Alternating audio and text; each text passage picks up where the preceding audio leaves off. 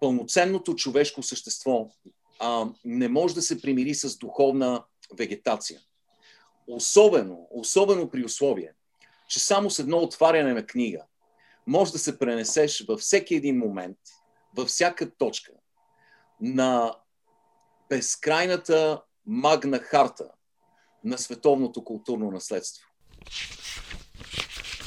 Здравейте, уважаеми слушатели! Вие слушате първа страница, един подкаст за книги, хора и неистински истории, общ проект на с книги под завивките и сайта webcafe.bg. Мисля, че всичко казах, а трябва а, да кажем... трябва да се представим. Кои сме ние? Здравейте, уважаеми слушатели! Аз съм Тем Сарабаджиева, а срещу мен стои философства многоуважаемия Антон Биров. Е, преди сега и за винаги един и същ. Това, което чухте в самото начало на подкаста, пък е нашият гост днес, Иво Иванов, с когото се получи един изключително увлекателен разговор, за който вярвам няма търпение да го чуете. Струва си. Такъв беше разговор беше специален, защото един зум ни свърза, един зум ни дали, правилно ли го казах този път? Правилно го каза. Yeah. Тя го репетираше това, ама не се го малко, но не ми се получи май. А, но пък на Иво Иванов ужасно много му се получи. Мисля, че ще бъдете стиснати от всичко това, което ще чуете, като хватка на октопод. Но какво имам предвид и защо говоря тези странни неща, ще разберете, ако слушате разговора, естествено. Нямаме намерение повече да бавим разговора с Иво Иванов, който вярваме нямате търпение да чуете. Само една вметка, че този път сме направили малък компромис с качеството, защото все пак Иво е в САЩ, чухме се онлайн и ние записваме в една такава малко домашна обстановка, за да може този страхотен разговор да достигне до вас. Преди това обаче една кратка визитка на Иво Иванов. Иво Иванов е разказвач на истории, спортен журналист и писател. Роден е в София, завършва Националната спортна академия и журналистика в Софийския университет Свети Климент Охридски. Вече три десетилетия живее в Съединените Американски щати. Известен е с разказите си в спортни медии, които разкази в последствие събира в две книги – Отвъд играта и Кривата на щастието. Майсторски превръща историите на обикновени хора в увлекателни четива. Както ще разберете и от този епизод на първа страница. Дами и господа, Иво Иванов. Първо благодарим ти, че прия нашата покана. Аз ви благодаря. Ти си нашия пръв дистанционен гост и а, те зав- заварваме те малко след Олимпиадата. Няма как да не те попитаме след а, този успех за българския спорт, защото три златни медала си успех, общо 6 медала. Какъв е твоят коментар за тази Олимпиада? Започваме с а, по-актуалните злободневни теми, да не ги забравим. А, да, да, да. Първо а, да спомена колко съм изумен от организацията на тези Олимпийски игри. А, не знам вие дали сте запознати с този а, а, социален експеримент, който беше балонът в Националната баскетболна асоциация. Това беше миналата година в разгара на пандемията, когато все още имаше локдауни и така нататък. И Националната баскетболна асоциация реши да проведе своите, своето първенство в балон в щата Флорида, в Орландо. И това беше невероятно сложно усилие. Много сложно.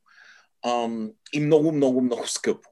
А, мисля, че им струваше около 200 милиона долара или повече, за да изолират в един малък балон, град, ам, стотици играчи, и а, още няколко стотин журналисти, съдии, а, менеджери и така нататък, треньори и така нататък. И този експеримент беше невероятно успешен, но, както споменах, струваше страшно много пари. И единствено Лига, като Националната баскетболна асоциация, можеше да си го позволи, тъй като те са изключително богати и са колосална индустрия. NBA е фабрика за пари и колкото и да е невероятно, въпреки разходите, те спечелиха около 1 милиард долара от този експеримент. Но а, това, което направиха японците в Токио, беше невероятно. Те загубиха много пари и нямаха възможност чак за такъв балон. Олимпийското селище не, пред, не представяше такава възможност за изолация. Но успяха да го направят и а, аз бях изумен. Толкова е сложно има толкова много променливи, а, толкова много неизвестни в тази формула. Толкова много неща могат да се стъкат а, нали, срещу теб. срещу организаторите в една такава ситуация, но те успяха да го направят. А, беше много впечатляващо, много успешна беше според мен Олимпиадата, въпреки че беше за първ път в историята изцяло телевизионен продукт, без никакви зрители на практика. И според мен заслужават огромно уважение. Организаторите, гражданите на Токио, всички хора, които са били въвлечени в това колосално усилие. Що се отнася до самите игри, знаеш ли, аз по принцип съм много против този шовинизъм, спортен шовинизъм, който обикновенно се разгаря веднъж на 4 години. Нали, идеята, оригиналната идея на Пьер Дюкобертен е била точно обратната, нали, да се премахне този шовинизъм по време на тези две седмици на Олимпийски игри. А, да се пренебрегнат а, граници, различия, предразсъдъци, а, вероисповедания, политически убеждения и така нататък. Но малко по малко тази а, чиста, красива идея е престанала да съществува и на нейно място имаме див шовинизъм, спортен шовинизъм, а, пропаганда, спортна пропаганда и така нататък. И това, тази надпревара а, между нациите, която всеки, всеки ден се следи, кой колко, коя страна колко медала е спечелила, а, е станала гротеска. А, Китай, Китайската народна република, след а, Олимпийските игри в Австралия, а, решиха, а, че тъй като ще бъдат а, скоро домакини на Олимпийски игри, те трябва да докажат величието на китайския народ и създадоха така наречения проект 119. Не знам дали сте запознати с проект 119. Значи, проект 119, а, китайците решиха, че ще спечелят а, огромно количество медали в 4 спорта, в които не са традиционно добри. Лека атлетика, плуване, гребане и ветроходство. В тези 4 спорта има, се раздават 119 златни медала общо. Те нарекоха този проект 119 и а, другото име на този проект е а, Величие за спорта на Китайската народна република. И а, се впуснаха в организирана държавна а, а, нали, такава архитектура а, на а, тези четири спорта, но, но малко по малко този проект се а, премина и във всички останали спортове. И така се стигна до едно безумие. Защо е безумие? Защото, да кажем, в гребната им база, а, която те създадоха благодарение на този проект, а, тя се намира в а, а, езерото на хилядата острова, така се нарича езерото. А, там на практика млади хора живеят и не се занимават с нищо друго, освен с дворазови, триразови, четириразови тренировки всеки ден и на практика те се отказват от своя живот, от своя цивилен нормален живот и се превръщат в роботи.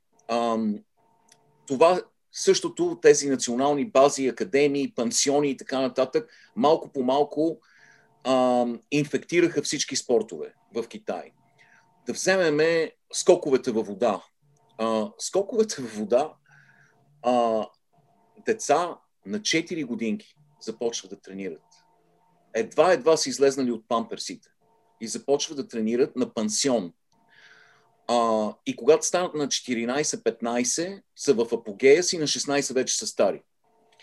А, и те живеят на практика, с, а, са отделени от семействата си и тренират по 5-6 часа на ден скокове във вода. В момента е почти невъзможно, която и да било друга нация да спечели златен медал в скоковете във вода. Правилно ли е това? Не знам, но знам, че в Америка това е невъзможно, защото малко след гражданската война робството беше премахнато в Съединените щати. Така, така, така че а, а, доста изопачено е, е тази надпревара, е много изопачена и аз дори бях изумен, че Съединените щати в последния ден успяха всъщност да надминат Китай по, по медали, по златни медали, но според мен това може би е за последен път. Просто а, и ти виждаш, те се насочват вече към спортове, в които, да кажем, вдигането на тежести за жени, където инвестицията е по-малка. Може един, е, един човек да бъде превърнат в робот по-лесно, отколкото един отбор. Нали, един отбор по волейбол или баскетбол. Но а, а, да, не, да не ви карам да съжалявате, че ми задавате този въпрос, защото мога с, с а, часове да говоря за това, но искам само да кажа, че съм толкова впечатлен от, от България, от българските спортистки, от а, това, което направиха. Ние имаме повече медали от огромни, огромни държави. Индия има един медал, един златен медал. Индия, която е една шеста от населението на света. Между другото, Индия е необясним случай. Тя е противовес на Китай. Те имат а, 10 златни медала. А, държавата Индия има 10 златни медала за последните 120 години. А, с други думи, те имат една трета от златните медали на Майкъл Фелпс. Така че а, имаме, имаме, две, две, имаме такава особена дихотомия между Китай и Индия, които а, и двете държави имат по една шеста от населението на Земята. Едните печелят всички медали, другите милите не могат да спечелят нищо. Не знам кое е по-правилно. Може би всяка крайност е грешна. Но аз, знаеш, имах такава мисъл, когато гледах награждаването на, нашите, на нашия ансамбъл, който а, от много години печели, според мен, златни медали, без да им бъдат давани златните медали. А, защото има, а, защото съдейството е субективно, имаше, според мен, много, много машинации и много а, а, имаше мафия в, имаше съдийска мафия в този спорт и за първ път а, действително не само бяха най-добри, но им бяха отсъдени златните медали. И когато ги гледах тези момичета, които са се лишили от толкова много, за да стигнат до там, това са сълзи, контузии, лишения, болки, разочарования от съдийските машинации година след година. И гледах ги на стъпили на, на върха, връчиха им медалите и докато ги гледах си казах, ето, тези момичета най-после имат на градите си злато и останалото е стомана. Между другото, казваш, обсъдихме вече Олимпиадата и постигнати от тях успех. Знаем къде се намират, от, от теб разбираме всъщност къде се намира отношението към този спорт в държави като Китай. И дали това е добро или е лошо, въпрос на мнение. За китайците най-вероятно не е, не е лошо от тяхта гледна точка. Но къде се намира, къде се намира Иво Иванов днес? Какво правиш? С какво се занимаваш? Къде те намираме ние? Къде те намират нашите слушатели? Um...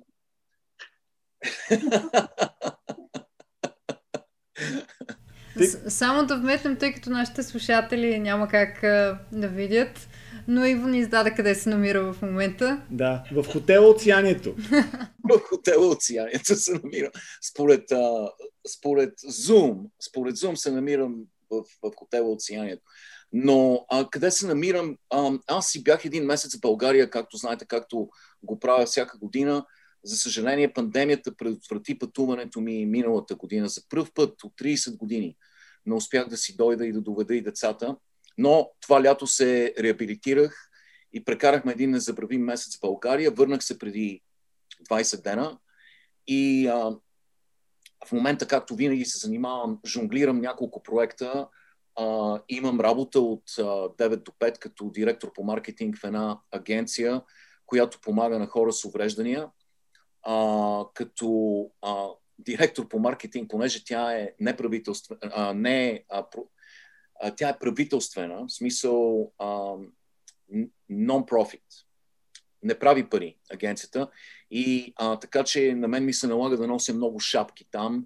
И аз, а, освен всичко друго, съм графичен дизайнер, а, а, правя веб дизайнер съм, правя филми, оборудвал съм си малко студио, в което правя така образователни филми, обучи, обучателни филми за а, за нашата агенция.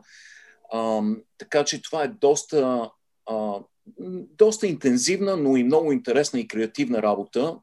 И също така тренирам отбор по футбол. а, гимназиален отбор по футбол. Тоест и ти, си, и ти си имаш малки роботчета. Е, не, не. Ние имаме съвсем друга концепция. Нали? Ние, а, моят подход, въпреки че е много голяма конкуренцията тук, а, и действително гимназиалните отбори тук се отразяват от пресата, идват, снимат ни от телевизията, пътуваме с автобуси по турнири и така нататък. Всичко е много организирано, има много, много напрежение, но аз а, съм привърженик на такъв положителен фидбек, подход към, а, към тренировъчния процес. А, и при нас няма, не наблягаме на, на прекалено строгата дисциплина, на понитивни мерки и така нататък. И а, всъщност е доста приятно, но, но действително отнема много време. Аз се качвам на колата и веднага след работа карам с а, непозволена скорост, а, за, да стигна до, за да стигна до тренировка на време.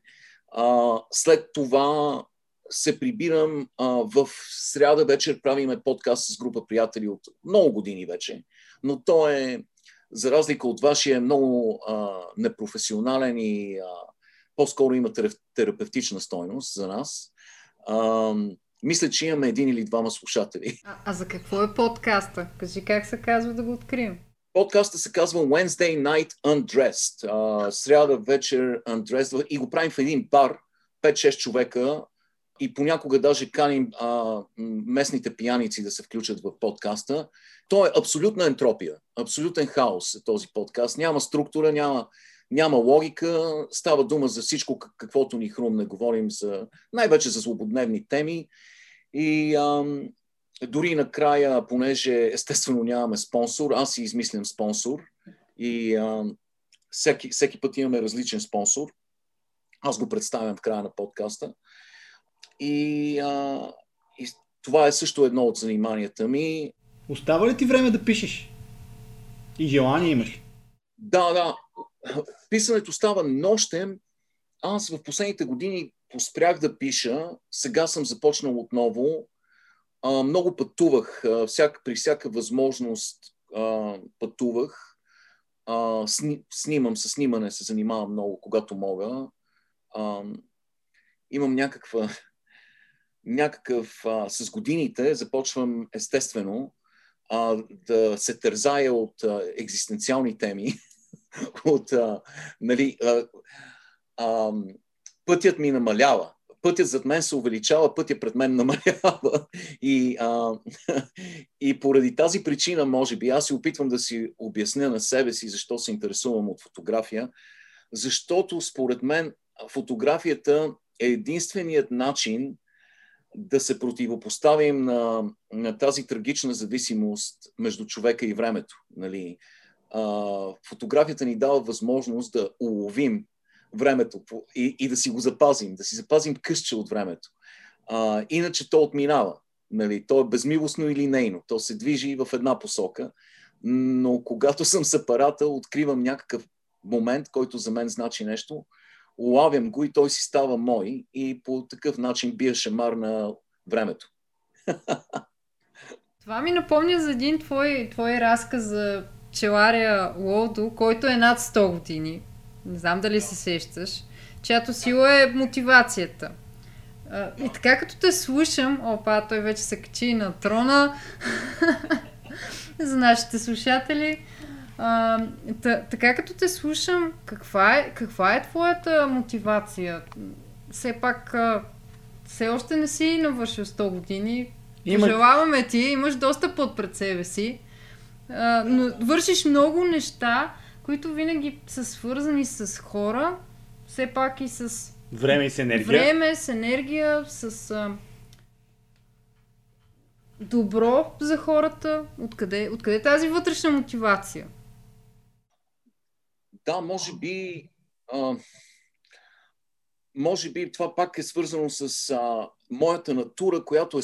Аз съм склонен към а, интровертност, колкото и да е невероятно, и към а, такива. М- и към депресия дори, а, понеже може би защо може би се дължи на това, че съм свръханалитичен, че прекалено много се опитвам да анализирам всичко и ам, ме е страх да оставам, честно казано, в бездействие. Защото ако остана инертен, има опасност да, да нахълтам прекалено дълбоко в себе си. Това е място, което е пълно с опасности за мен. И, и в такъв аспект предпочитам да съм много активен, да се занимавам с хиляда неща. Аз пропуснах да ти кажа, във вторник и в четвъртък тичам с още четирима човека, около 10 км тичаме, обаче в много тежък терен, а, а, в много-много тежка пресечена местност, с много високи и стръмни хълмове и е доста изнорително. В а, събота играе баскетбол, в неделя играе футбол в местната аматьорска лига. А, и на, на практика аз, когато легна да спа, съм смазан, нали, напълно изморен. И този момент винаги много ме е страх, когато легна, да, легна и затворя очи. Страх ме е, защото тогава започвам да мисля за а, не само за своят край, за краят на всичко. Знаеш ли, напоследък прочетох много книги, знам, че е много морбидно това, но прочетох много книги за краят на Вселената. Нали? Те са много популярни в момента. И сигурен съм, че и в България, да, има доста а, материали на тази тема, но за, за края на Вселената, за а, нейното постоянно разширяване, за, за ентропията и обмяна на топлина в Вселената за това как малко по малко материята, дори протоните, градивните елементи на, на материята ще изгният и тогава вече няма да има достатъчно енергия в цялата Вселена, за да съществува дори една единствена мисъл. Тогава вече всичко ще престане да съществува. И виждаш защо не обичам да оставям на саме със себе си, да затварям очи и, и по-добре да съм изморен и смазан и да заспа моментално. А, ти обаче обичаш да, да пътуваш много. А имаш, сега... имаш, в Вселената все още има енергия за теб за пътувания. За пътувания, обаче, обаче ситуацията от 2020 година насам е леко ограничаваща. Ти сам го спомена, че не си могъл да се върнеш до България и а, това така предразположените към по-различен тип пътуване, примерно емоционално, вътрешно, духовно. Ти го избягваш, ама все пак да, да, да. Беше много, да, беше а, много интересна тази мина, изминала година. Ти си права, аз непрекъснато пътувам. Още когато пристигнах а, в Штатите, тогава, по това време, 90-та година Америка беше толкова далечна и екзотична, една странна за нас вселена, а, която беше на практика превърната в тера инкогнита от, а, от плътните гънки на желязната завеса. Исках тогава да попия колкото се може повече, а, не само на академично ниво, аз бях тук в университет, но и да разбера начина на живот на американците, менталитета, хумора, популярната култура. И а, така че единственият начин да го направиш това е да опознаеш самото място. Така че аз се хвърлих да пътувам във всеки свободен момент. Първо, с много опасните от а, епидемио, епидемиобактериологична а, гледна точка автобуси Greyhound. А, след това с поредица а, кашлящи таратайки, които купувах а, за по няколко стотин долара и после поправях с месеци саморъчно. И работех а, две работи, каквото можех а, да намеря и почти всеки долар – отиваше за бензин. Така се добрах и до Лодо Макбърни, който ти спомена, който беше на 104 години и беше най-възрастният работещ човек в Съединените щати. Пътувах 500 км, за да се добера до него. Исках просто да разбера а, отговора на въпроса, който ти ми зададе. Какво го движи този човек? Защото исках и аз да намеря такъв двигател от някъде за себе си. И, ам, беше много интересна среща. Той беше пчелар, но беше работил цял живот и той ми каза тогава това, което аз очаквах да ми каже, че единствената причина да отваря очи сутрин е, е че се чувства полезен, че има смисъл от него, че а, влага нещо от себе си което има, в което има функция, има продукт. И медът, който той правеше, беше много качествен, много добър, хората го купуваха, но продукта не е толкова важен, колкото усилието, колкото факта, че той имаше причина да става всеки ден. Между другото, беше започнал да тича на дълги разстояния, беше избягал първия си маратон на 80 годишна възраст. И точно когато се срещнах с него, беше издал книга, която беше нарекал Моите първи 100 години. а, и а, беше а, просто божествен човек. И може би, знаеш ли, от хора като него, от пътуването, от непрекъснато търсене, съм успял да намеря и аз за себе си а, някакъв такъв двигател, който да не ми позволява а, да се отказвам от живота. А, що се отнася за миналата година, наистина за мен беше смазваща а, тази невъзможност да пътувам, да търся, да се срещам с нови хора, но от друга страна, най-после намерих време за някои неща. Намерих време за някои книги, а, които все отлагах тяхното прочитане. Намерих време да препрочета някои книги, които исках да препрочета.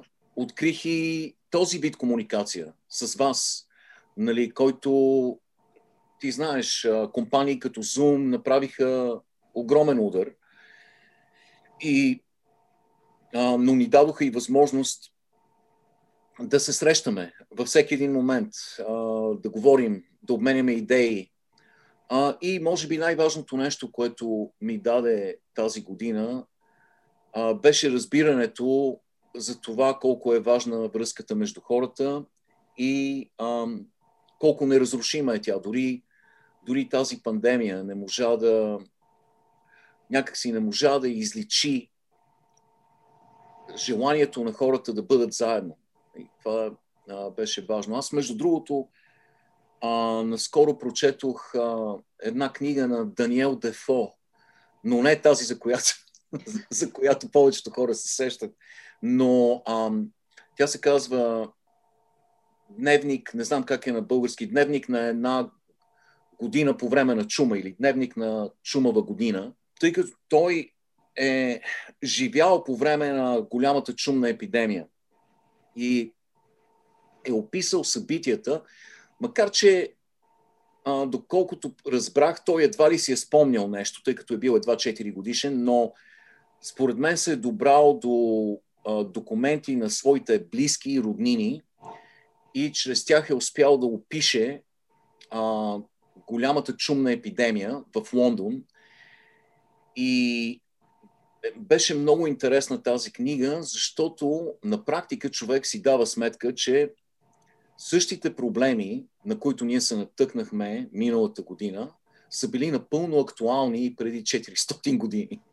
Нали? И а, същите, значи, ясно е, че по време на една криза много милионери стават милиардери и много милиардери стават мултимилиардери и много от тези политически сили се възползват от една криза, за да заздравят позициите си.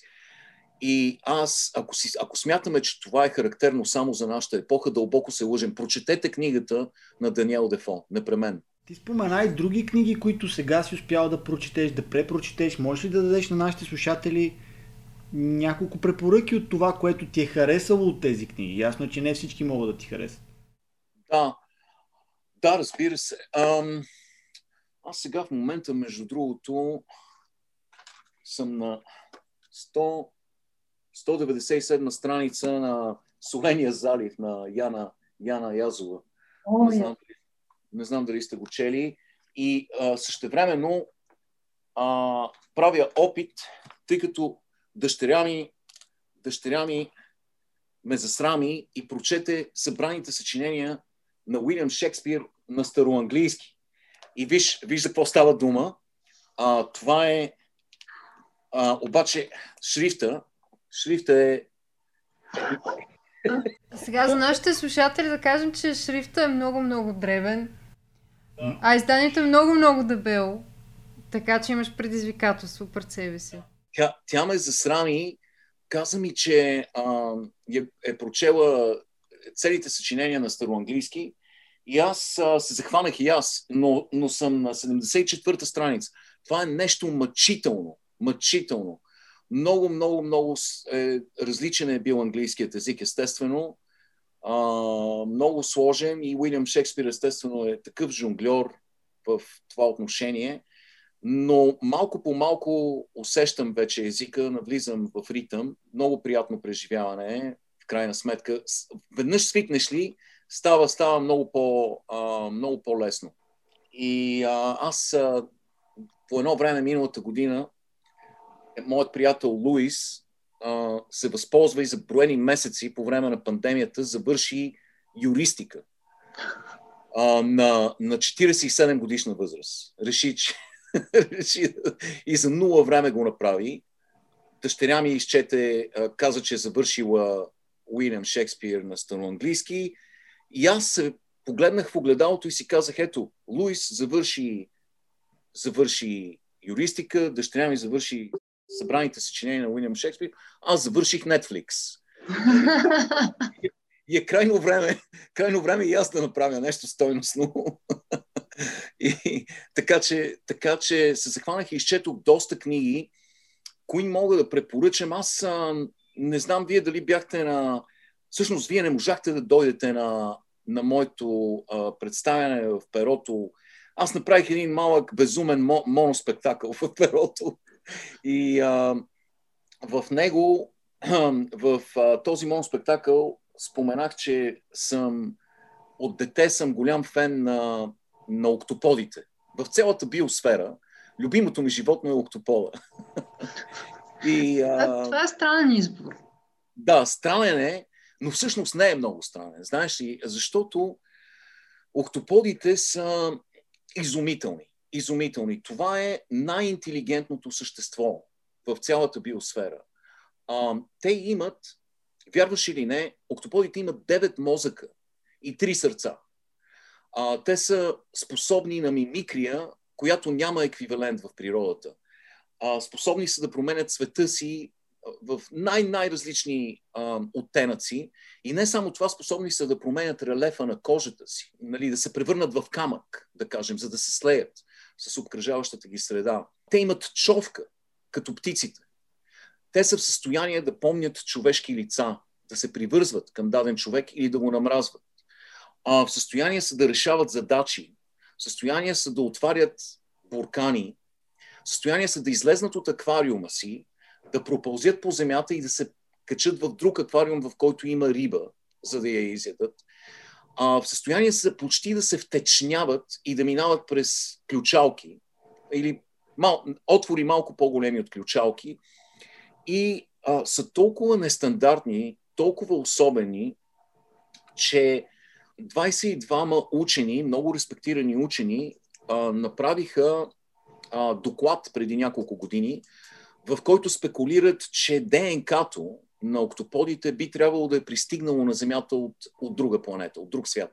Просто а, техният генетичен профил няма нищо общо с нищо друго на Земята и казват, трябва да, възможно е ДНК-то им да е пристигнало с метеор, а, нали, да е паднало на, на Земята в, замразен, в замразена форма. Много, много интересни същества, много различни от всички останали.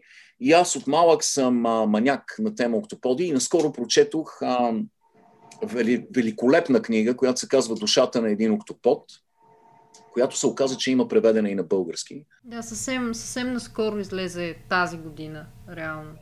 Тя е от, е, от една много интересна, много интелигентна жена, която се казва Саймон Гомари. И а, книгата, препоръчвам я, много е интересна. Аз, а, а, моето отношение към октоподите. А, сигурен съм, че ако прочетете книгата и вие ще, се, а, ще бъдете... Не знам дали ще имате същия афинитет, който аз имам към октоподите, но ще бъдете много, много впечатлени, сигурен съм. А, не знам дали сте чували за Тако Цубо. Тако Цубо. Не. Не, признаваме се. Ето, водим си бележки. Да, Тако Цубо. Октоподите е много трудно да бъдат уловени заради интелекта им. Единствената причина в момента ние да говориме, а не три октопода един с друг, е, че еволюционно те нямат възможност да ни изместят, тъй като живеят много кратко. Октоподите живеят 2-3 години. Нямат време да направят този еволюционен скок, който е необходим, за да се превърнат в цивилизация. Нали? Да развият друг вид сигнална система и така нататък. И а, е много трудно да бъдат уловени, тъй като са много, тъй като са много интелигентни. Много интелигентни. И а, преди а, стотина години един рибар а, докато е ходил в плитка вода, се е движил, влачил е мрежата си след себе си и изпуснал една глинена ваза във водата. На следващия ден се е прибрал, се е върнал за да си прибере вазата и в нея е имало октопод. Нарекал е тази ваза, нарекли са тази ваза Тако Цубо. И това до ден днешен е най-сигурният начин за ловене на октоподи. Октопода влиза в тази ваза и по незнайни причини не може да излезе от нея. Не знае как да излезе. Нямам обяснение за това и науката няма точно обяснение. Една от, една от а, версиите е, че октоподът някога е имал черупка, както раците, нали, или рапаните. И а, в един момент се освободил от тази черупка, за да може да ловува по-лесно и това е, може би, някакъв древен инстинкт към черупката, на откриването на тази ваза, влизането в нея и отказа му да излезе от нея. Той, октопода, си казва, това е моят дом, тук съм защитен и няма да излезна от него. Това е просто една версия. Но тези вази Тако Цубо, стотина години по-късно, са най-надежният начин да се улавят октоподи вие сте запознати с синдрома на разбитото сърце. Нали? Mm-hmm. Когато двама човека живеят много-много дълго заедно, а, да кажем 70-75 години, когато един от тях почине, другият много често умира часове по-късно или дни по-късно. Това всъщност е действително медицинско състояние, е действителна патология и се нарича синдром на разбитото сърце. Но от около 1968 година, мисля, че беше, науката нарича този синдром синдромът Тако Цубо. Защо? Защото колкото и да е невероятно, сърцето се оказва, че променя формата си. В състояние на, на голяма болка, на, на голяма а, на, на голяма скръп, сърцето буквално променя формата си и взема формата на вазата Тако Цубо. Когато а, го откриват тази кардиомиопатия, когато откриват формата на сърцето, че е променена по този начин, наричат а, този синдром синдромът Тако Цубо. И на мен винаги ми се е струвало много интересно, че тази ваза, от която не може да намери изход най-интелигентното същество на планетата, е същата тази форма, от която не може да намери изход голямата скръп, породена от загубата на една голяма любов. Има, има някаква поезия в цялата тази история. Това го няма в книгата на Саймон Гомари, но ако искате, заровете се в Google, научете за синдрома Тако Цубо за октоподите. Прочетете книгата Душата на един октопод. Много красива история. Аз вече виждам а, една потенциална книга от Иво Иванов, обаче. Е, не, аз тази история, да, тази история вече, вече я разказах. А може да я развиеш? Мисля ли си за...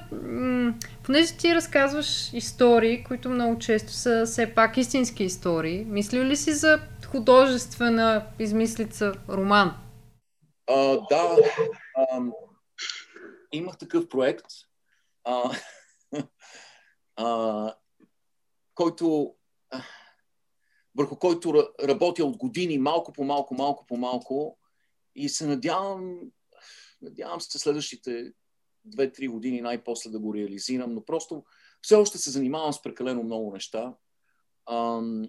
Сега подготвям още един сборник с истории, статии, есета, които съм написал последните 5 години, който би трябвало да излезне тази есен. А, и след това също работи върху една пиеса. А, тя Темс знае, аз единствената фикция, която съм писал, единствената художествена литература е един разказ за а, един сборник, на, а, който Захари го измисли, а, Обичаме не ме, обичаме не ме обича. А, и този разказ се казва Беседката, mm-hmm. но това е единственото нещо, което съм публикувал. Имам непубликувани неща като дете, които съм писал. А, и сега пише една пиеса.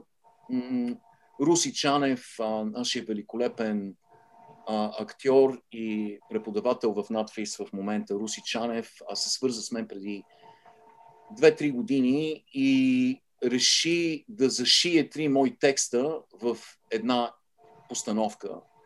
И той я направи тази постановка, която се казва Науру и е в, в момента мисля, че тече в City Mark Art Center в mm-hmm. бившото кино Левски. Но покрай този проект аз си казах, защо да не направя една пиеса, която да е, да е конкретно за сцена. Имах а, една идея в себе си, която я нося от много дълги години, която е свързана а, с моята неистова обич към музиката. И реших а, да започна да работя по тази идея и се надявам до година, рано другата година да съм завършил този проект и се надявам пак с Руси Чанев и с Валентин Ганев, ако е на вид. Той е режисьорът на моята, на моята пиеса в момента, пък Руси Чанев я адаптира за сцена и се надявам да, да реализираме тази пиеса, която е на тема музика. Аз започнах да я пиша и след това открих, че има български филм, комедия, който има горе-долу подобна идея а, който се казва Голата истина за групата Жигули. Да. А, и нали, аз не съм гледал филма, но видях трейлера и има елементи от, от моята пиесата. Не знам, ще трябва, може би, да я променя по някакъв начин, а, за да не се повтаря. По-трудно ли ти е да се вдъхновиш от персонажи, които сам си измислил, си създал като образи в главата си, като хора, като биография, като живот, семейство и така нататък, да, да вземеш вдъхновение от тях, за да създадеш една история и, и, и да я разкажеш по начина, по който разказваш историите на истински хора. Да, да, да. А, да, и предполагам, този въпрос е свързан с това, което казах в момента, че нали, вече пиша малко по малко художествена литература, но то вие знаете, човек не може да избяга от себе си. Каквото и да правиш, а, част от тебе и от а, хората, на които си се натъкнал, а, се промъква в, а, се промъква в а, твоите образи, които се опитваш да създадеш, героите, които се опитваш да създадеш. А, наши Георги Томов, а, нашият а, писател Георги Томов, ми беше казал нещо интересно преди години. А, той ми каза, за да пишеш, а, да напишеш нещо хубаво, не е важно да четеш прекалено много. Важно е да живееш. Много по-важно е да живееш, отколкото да четеш. И когато ми го каза това, аз се замислих колко е прав всъщност, че много, много, от много голямо значение е да се срещаш с много хора, да говориш с, с тях, да попиваш историите им, защото всеки има история. Да пътуваш на различни места, в различни държави. А, и тогава някакси протагонистите и антагонистите сами сами по себе си пристигат в редовете ти. Поне, поне в моя случай е така.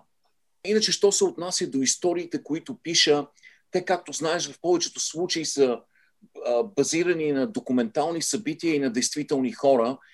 И в рамките на тези истории и есета аз рядко имам а, нужда да, да, да проектирам нали, фиктивни герои те самите, самите герои на моите истории са истински, те са от реалния свят. Понякога а, има хиперболизации, разбира се. Има, имаше една история, която бях написал преди три години, свързана с а, ефтаназията, с един конкретен човек.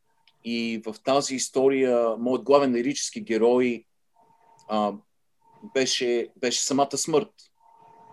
Нали? И това беше тежка история. А, но а, рядко ми се налага да изграждам напълно художествен образ.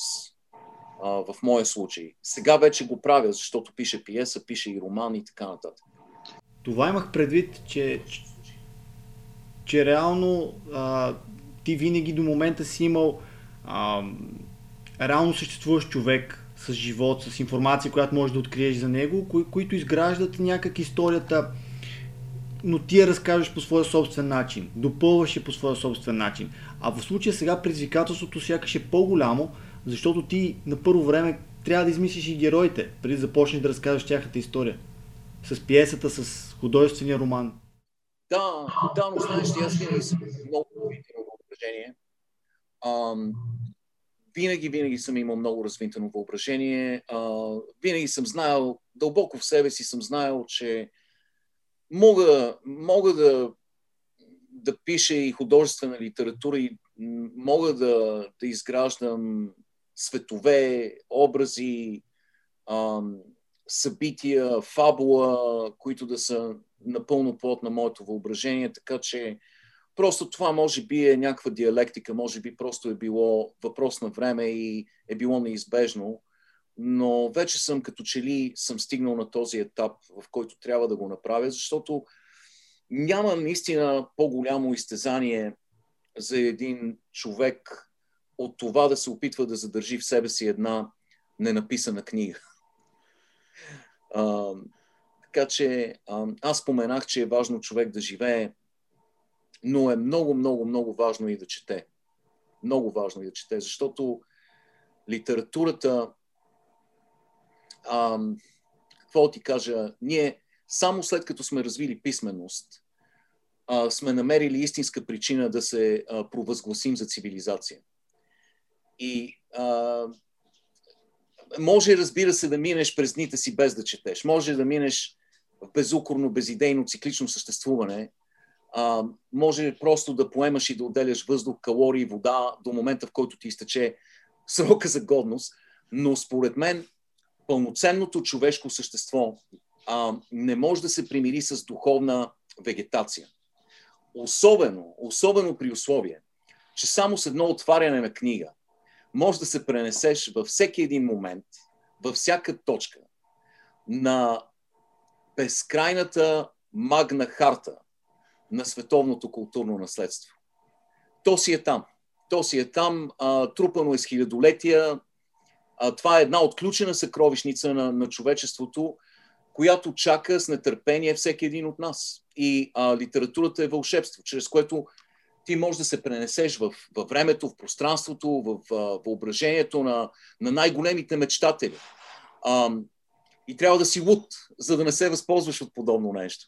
Нали, можеш да отидеш в Клондайк в 19 век с, с белю пошилката или да, да се спуснеш на, на 20 000 левки под водата с наутилус, да, да надникнеш бъдещето през съзнанието на, на Зимов и Кларк, да, да, да, да се рееш в окото на, на небулата Хеликс с Карл Сейган, да, да се влюбиш в, в Жулиета, да проговориш езика на мишките и хората, да живееш в Вила Вилекула, а, да, да ходиш по зелената миля, а, да научиш суахили, да страдаш с каренина, да избягаш от баскервилското куче, какво още да измисля?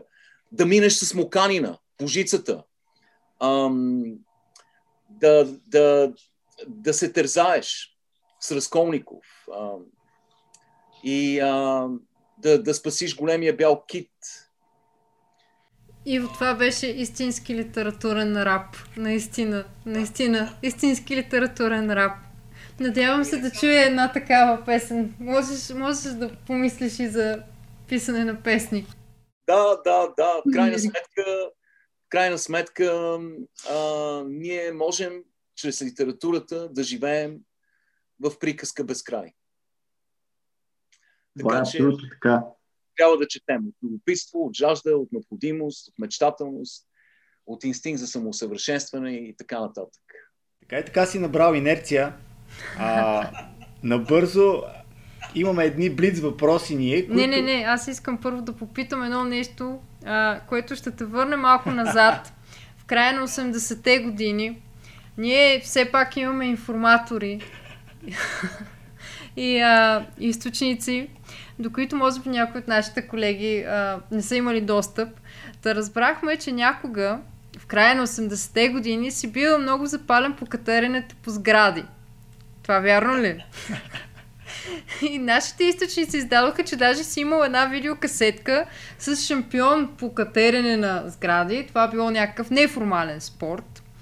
А, сега, катериш ли се още или прескачаш прегради само с думи и истории? издай се. Смисъл, а, примерно става много тъмно а, вечер и ти излизаш като Спайдермен и почваш да се катериш.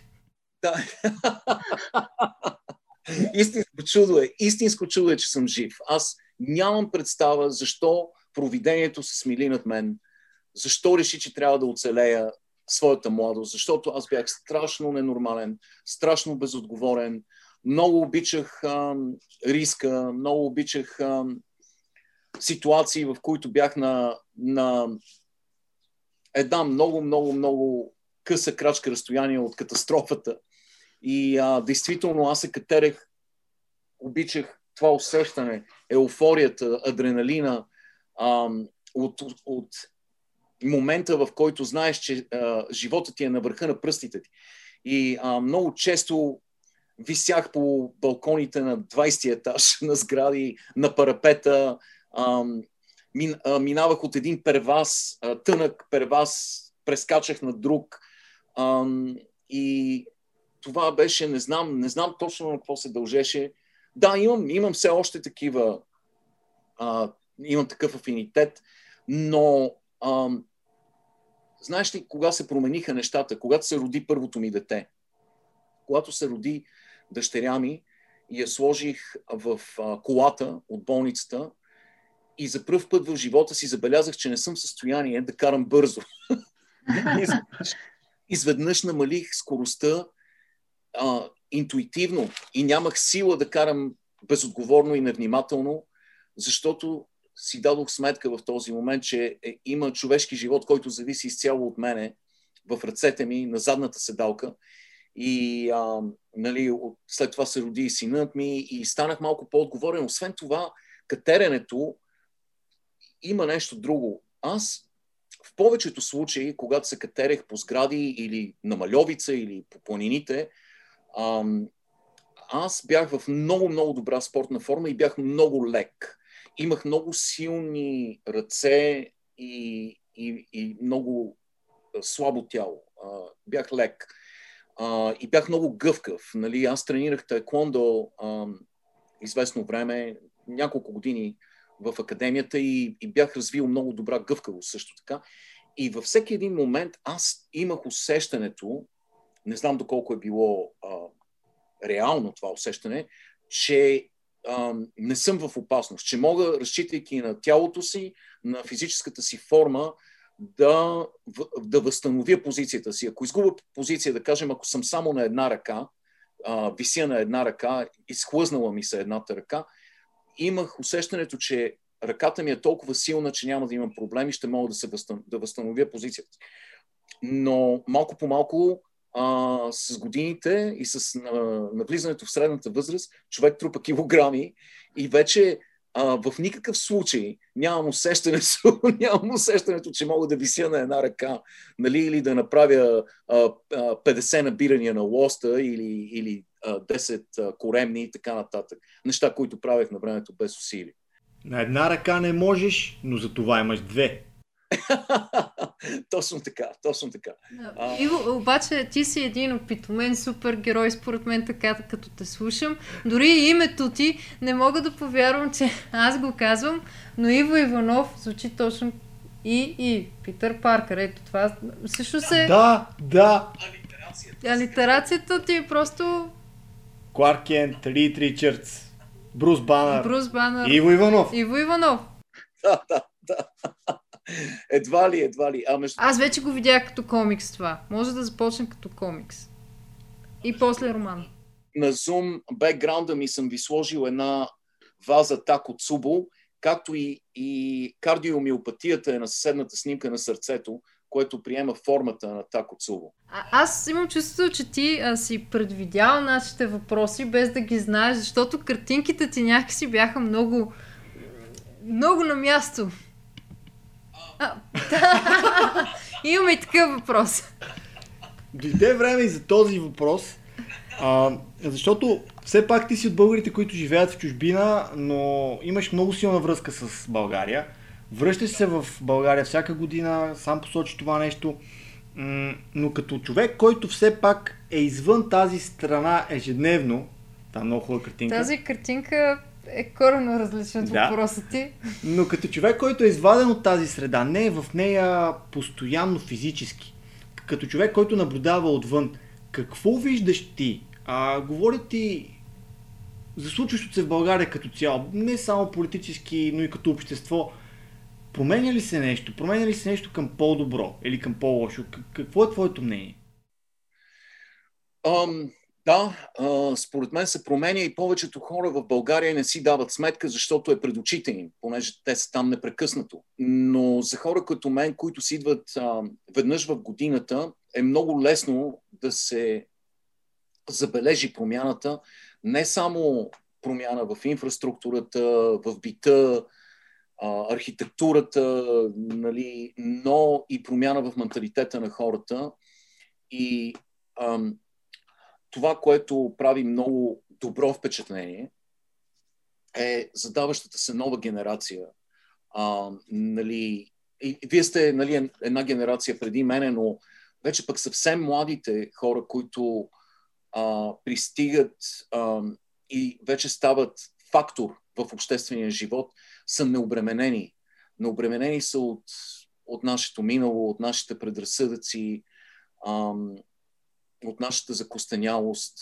И в тях е моята надежда, защото виждам страшно интелигентни, способни млади хора, отворени към света, космополитни личности, които търсят непрекъснато, които намират непрекъснато нови хоризонти. И много е вдъхновяващо за мен да се натъквам на такива хора.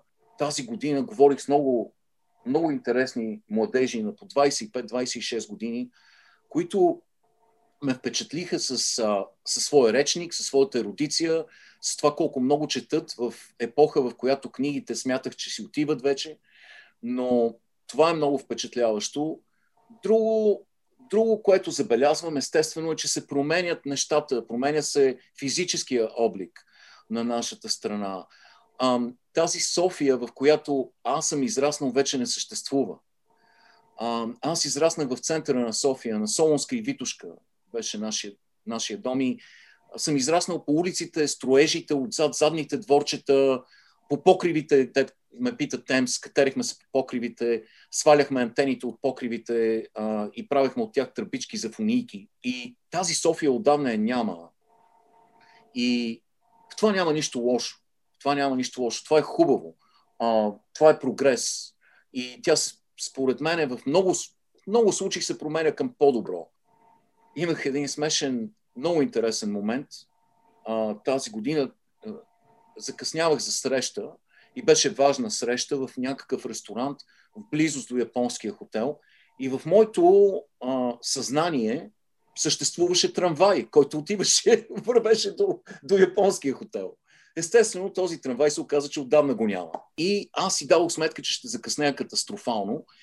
И в този момент ме настигна едно момче, един е, момче, момче, може би към 40 годишен мъж, който буташе едно колело и вика, е, Иво, Иво, Иво, чакай.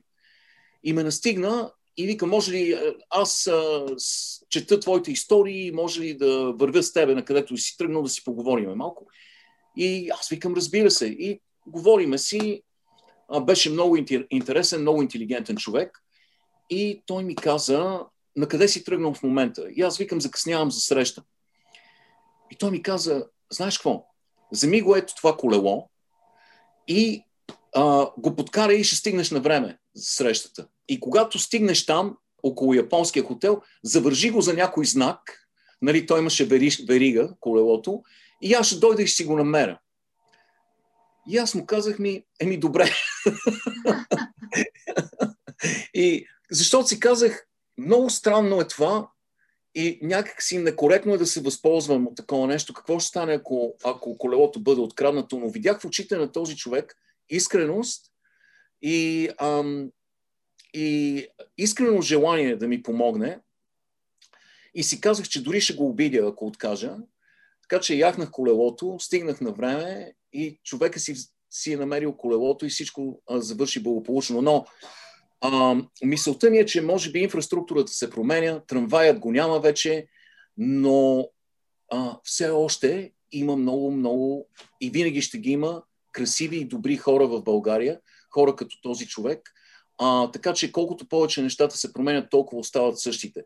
Аз а, обичам тази страна, обичам нейните хора, може би ще се променят някои неща на повърхността, но като цяло, според мен, хората са много качествени в България. Има много качествени хора и от моята генерация. Аз не искам да ги обидя по никакъв начин. А, а, просто ние, ние сме до някъде жертви а, нали, на, на, на нашата историческа епоха. Може би следващата генерация бяха още по-ощетени от прехода, а, но въпреки това сърцевината на българи, на, на, на българската държава и на българския народ е си остава. И това е, а, тя е отражение на, на добрина, на качество, на предприемчивост. Българин е много предприемчив. А, така че аз винаги, винаги се връщам а, вдъхновен и укрилен от България. Знам, знам какво ще кажат повечето хора. Ще, кажат така е, защото ти си идваш за един месец, идваш само за купон, но не е точно така, защото аз говоря с много хора, родителите ми са да чукаме на дърво живи и здрави, имам имам поглед а, върху, върху действителния живот. И според мен е много важно да си запазим оптимизма и надеждата за, за по-добър живот и за, за развитие и прогрес. Много добре казвам. Мисля, че това беше много хубав завършек на нашия разговор, но преди да те пуснем да се сблъскаш с а, нова история, защото според мен аз имах един такъв въпрос. А, ти ли търсиш историите или те самите намират, ама след този разказ за човек с колелото, мисля, че те, те самите намират и някакси ги привличаш. Имаме три блиц въпроса, с които завършваме всеки наш разговор. Да. А, трябва да отговориш, инструк... инструкциите да се отговориш бързо и кратко. Да. са блиц. Започваме с първия. Книгата, която обичаш, а според теб не е достатъчно популярна. Винаги, винаги казвам книгата, която най-много обичаме на изток от рая, но не мога да кажа, че не е популярна. а, чакай да се замисля малко. Която много обичам, но не е достатъчно популярна. Не знам, а, пилето на Уилям Уортън популярна ли е в България? Не чак толкова мисля. Така че, така че мисля, че се Въжи. класира. Въжи. Добре, да, пилето на Уилям Мортън е, е великолепна книга. Великолепна книга, да. Да бъде лаконичен, а, просто я прочетете. Има книга в книга, в книгата в нея. Има много гледни точки. А, фабулата е много филигранна, много а, добре изградена. И а, Уилям Уортън, истинското му име е Ал. И той присъства в книгата. А, той е един от главните герои в книгата, така че а, това е една от книгите, които бих искал да препоръчам на всеки, който не е прочел, да я прочете. А, аз те подкрепям, но втория ни блиц въпрос е книгата, която те разочарова. Ето сега това е още по-труден въпрос. Е, това наистина е труден въпрос. Аз по принцип много, много рядко се разочаровам от книги. Знаеш ли защо? А, пак да не ставам многословен но във всяка една книга присъства а, част от човека, който я е написал. И, и понеже нали, споменах, че съм свръханалитичен, аз се опитвам да надникна вътре в автора, да разбера автора. М- какво ти кажа? Очаквах повече от последната книга на Барак Обама. А, и може би, понеже вече бях а, чел предишните му книги, които бяха силни, очаквах, очаквах да има по, да е по-иллюминираща. неговата книга. Това, че може, така че може би това е една от книгите, които а, не се, тя не се покри с моите очаквания просто. И последен въпрос. Кой е човекът, който според теб заслужава, чийто живот заслужава да бъде разказан не в разказ, а да му бъде отделена цяла книга? Наскоро, преди преди известно време разказах историята на Емил Затопек, който е легендарен, легендарен лекоатлет, а, бегач на, на дълги разстояния, но далеч по-интересна е неговата лична история и неговия, неговото приключение, неговия, неговата житейска траектория с страшно много полуки, а, с а, страшно много разочарования, триумфи и падения и така нататък. И а, това е история, която аз не знам, възможно е вече да има книга. А, всъщност сигурен съм, че има книга, но а, това е един от хората, на които аз, ако имах възможност, ако имах време, а, бих посветил цяла книга, не само един разказ. А, друг а, разказ, който почти се превърна в книга, а, който аз написах, беше за Фриц Хабер – който пак не мога да ставам многословен, ти каза да съм лаконичен, а, но Фриц Хабер е една от най-противоречивите личности в историята на човечеството. Това е гениален учен, кой, на който може би и ние тримата в момента дължим живота си. Нали? Това е човекът, който е фиксирал азот от а, атмосферния въздух и е човекът, който, на който а, дължиме бумът в популацията, на, на, нали, фактът, че имаме хляб, че той е успял да създаде азотни торове от въздуха, а, е невероятно научно постижение. В същото време този човек, на който милиарди хора дължат живота си, е едно от най-големите чудовища в историята на човечеството.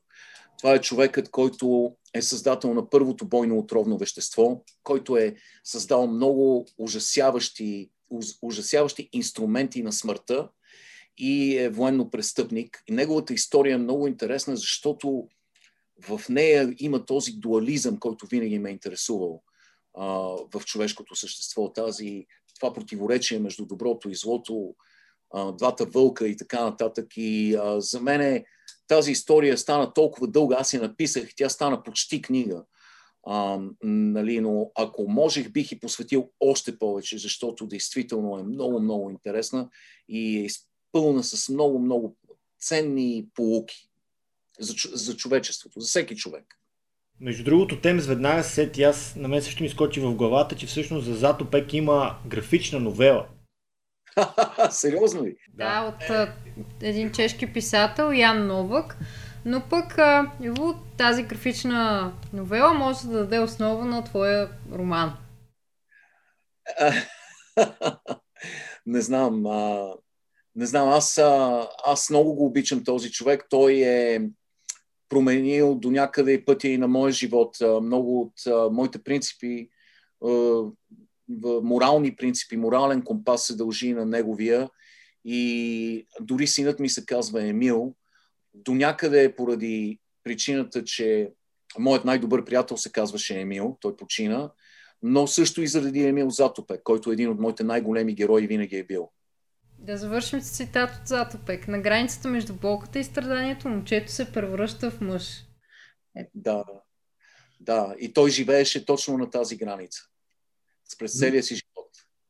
Много ти благодарим, че ни отдели това време на нас и на нашите слушатели. А, имаме толкова още да си говорим с теб. Беше прекрасен разговор и а, се надявам, че е било толкова интересно за слушателите ни и за теб. Може пак да го направим, ако някой път ви липсва гостенин. Имаше доста неща, които не можахме да си кажем. Вярно. Абсолютно. Абсолютно. Така че ние ще се възползваме от това, което ти каза. Ще го запомним, така че очаквай някой извънредно включване. Имаме го записано вече. Прекрасно, много ви благодаря. Извинявам се за многословието. Беше чудесно, че си така многословен.